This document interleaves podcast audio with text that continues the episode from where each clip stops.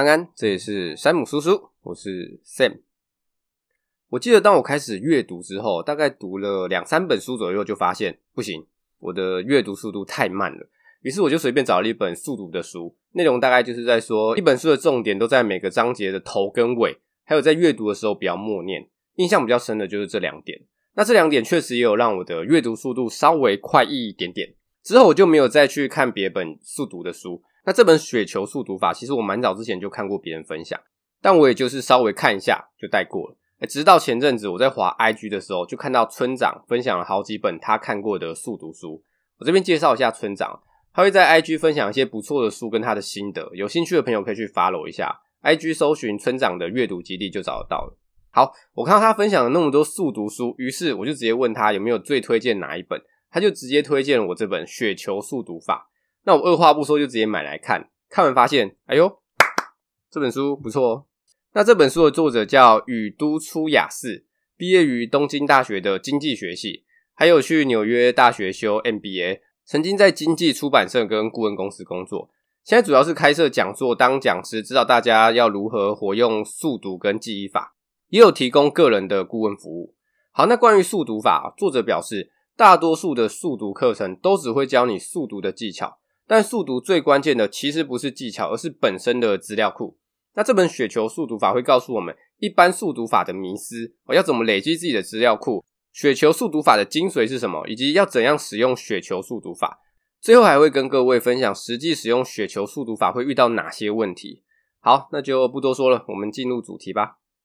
这本书的一开始，作者就先秀了一波，他说他在某间速读教室测了他的速读能力，测验结果显示作者每分钟可以读超过一万个字，也就是说平均每秒可以读超过一百六十六个字。你们知道吗？阿扁的手每秒钟抖 六点六 次就很惊人了，作者每秒钟可以看超过一百六十六个字，太厉害了。好，我们不要用阿扁做比较，这个一分钟一万字到底是什么概念呢？根据专家统计，我们一般人的阅读速度大约是每分钟三到五百个字，最快不会超过八百个字。每分钟一万字可以说是相当的惊人啊，不知道真的还假的。我还特别去查了一下，发现经过训练的人一分钟可以看超过三千个字，甚至是破万字。世界上看书速度的最高纪录是菲律宾的玛利亚，每分钟读十六万个字，等于一秒钟读两千六百六十六个字。这个看书速度我猜他肯定不是用手翻书，因为用手翻书应该会来不及，应该是放电风扇在旁边，有没有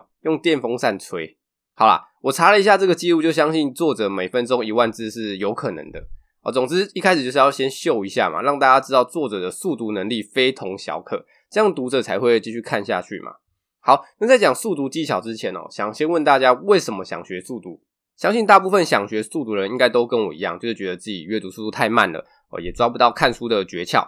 所以就想说来学个速读法，看看能不能在短时间就看完一本书。那作者就说了，他在学生时期啊，去了超过十间以上的速读教室上课啊，最后总结出的经验就是，那些平常没有阅读习惯的人，是不可能学几招速读技巧就让自己的阅读速度突飞猛进的。欸，看到这边我很生气啊，我想说，我就是来学速读技巧的啊，我钱都花下去了，你给我看这个，我就直接订机票飞去日本找作者理论了。我开玩笑的，不过应该有些人会有这个疑问吧，哦，学速读技巧没有办法让自己的阅读速度明显变快，那你写这本书写得好咯。那作者很快的就有解释哦，还好他有解释，不然我真的会飞去日本。他说想要让你的阅读速度变快，除了学技巧之外，更重要的是你本身的资料库，也就是你本身的知识、经验或是资讯。也就是说，假设你本身就有这本书的相关知识或是资讯的话，就算你没学过速读技巧，你也是可以很快的就读完这一本书哦。不知道你们有没有这种经验，就是如果一直看同领域的书，那个领域的书你就会越读越快，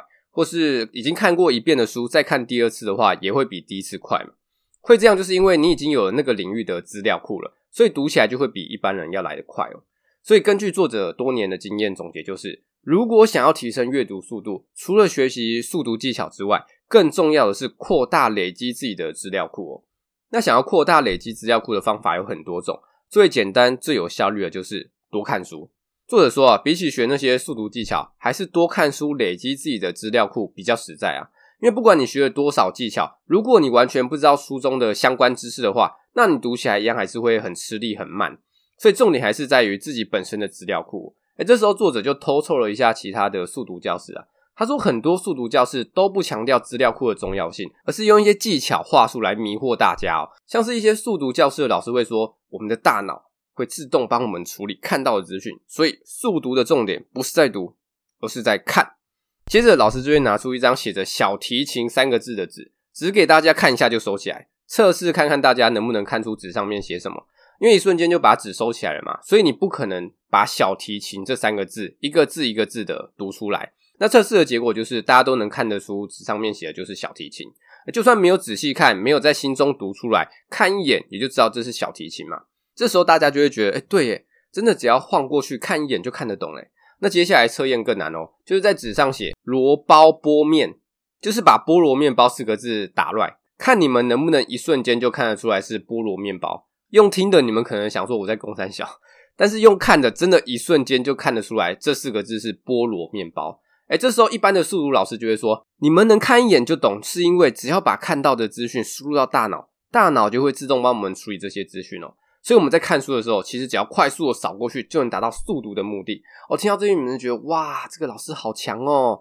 我要来上这个速读课。但作者说绝对不是这样的。为什么呢？因为我们读的不是书，而是我们大脑内的资讯。怎么听起来好像有人在讲干话，像是我抽的不是烟，而是寂寞。好啦，为什么会说我们读的不是书，而是大脑内的资讯呢？呃，就是说如果你脑中的资讯没有菠萝面包这四个字的话，你是没有办法一下就分辨出来，哦，这是菠萝面包。能一下分辨出来是因为我们脑中我们的资料库本来就知道菠萝面包这四个字哦，绝对不是什么我快速看一眼脑中就会帮我们处理我们看到的资讯哦。那听到这边，相信大家应该有意识到资料库的重要性哦。诶，不过相信很多人应该会有一个问题，就是难道资料库不足的人就没有办法学速读吗？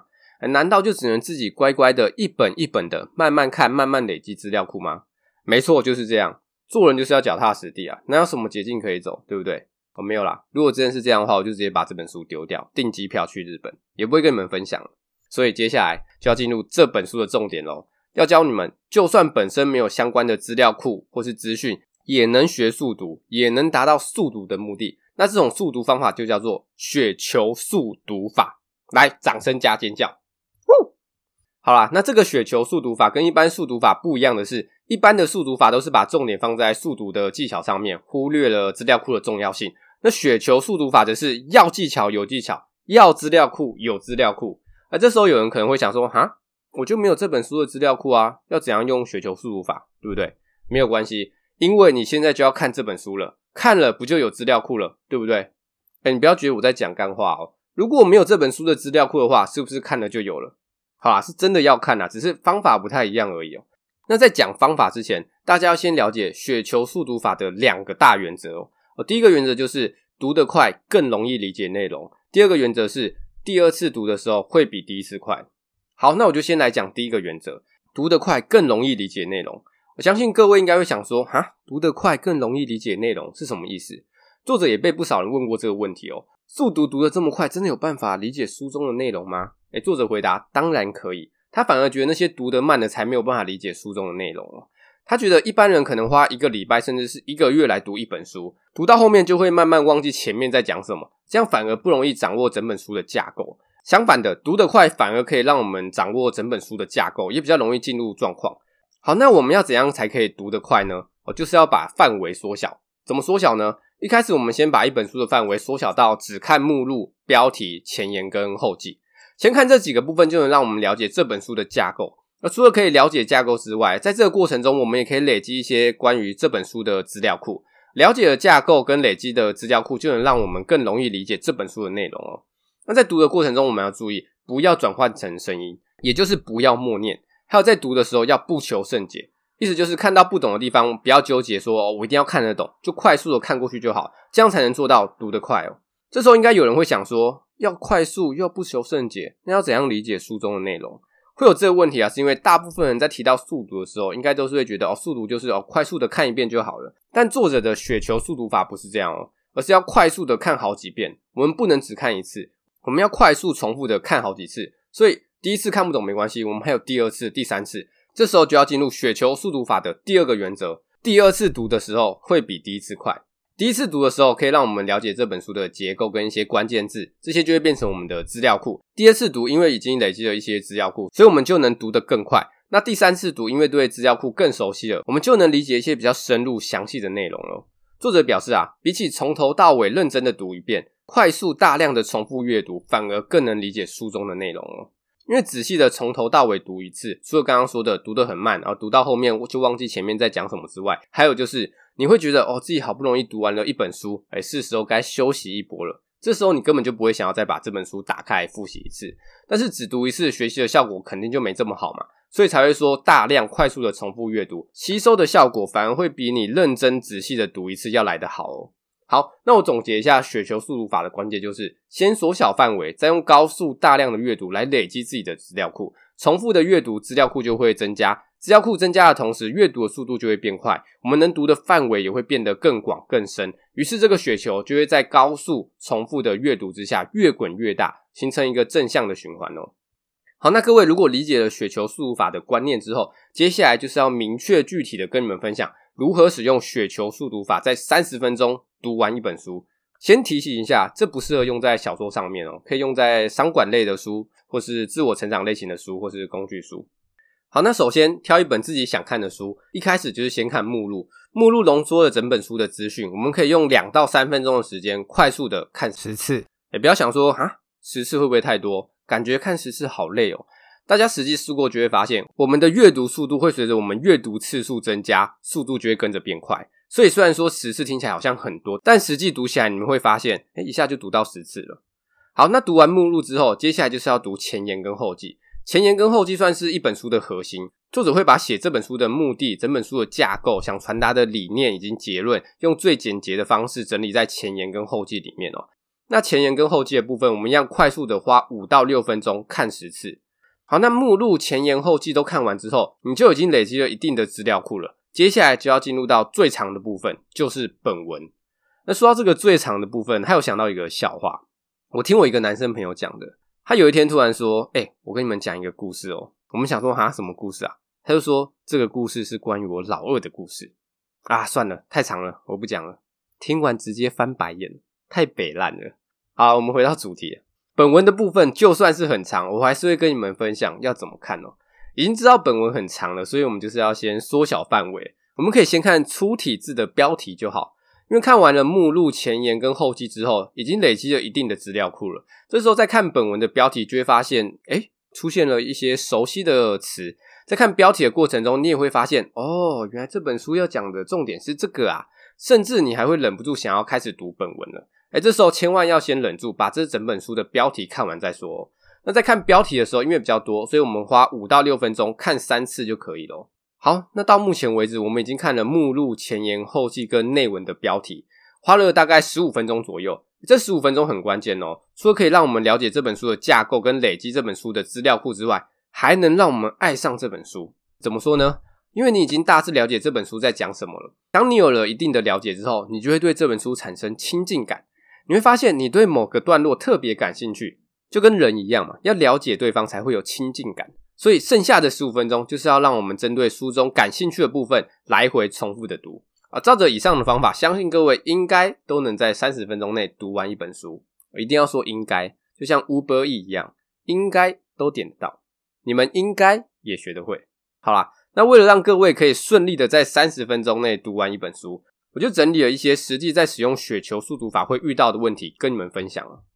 好，首先最大的问题就是不习惯，因为它跟你从小到大的阅读方式完全不一样。你心里可能会想说，诶，这样子真的可以看懂一本书吗？真的是可以的哦，各位一定要跨出那一步，实际多试试看几次，相信各位应该就能体会到雪球速读法厉害的地方哦。好，再来就是阅读的速度，雪球速读法就是强调快速大量的阅读嘛，但是相信很多人看到不懂的地方就会放慢速度。诶，只要你速度一慢，就会回到你原本的阅读习惯，就是仔细的慢慢读。会这样其中的原因就是因为你还没完全理解雪球速读法的关键。而关键是什么？就是大量快速的读嘛。第一次看不懂没关系，还有第二次、第三次嘛。你就想嘛，目录、前言、后记都让你们看十次，你们觉得看了十次还会看不懂吗？对不对？那如果真的看了十次还不懂的话，那就直接把书丢掉。哦，没有啦。如果看了十次还是不懂的话，可能是因为这本书对我们来说太深了，我们的程度还不够，所以才会看不懂。这时候就算我们认真仔细的看一次，也是会看不懂哦。所以当下遇到不懂的地方，就是要先不求甚解，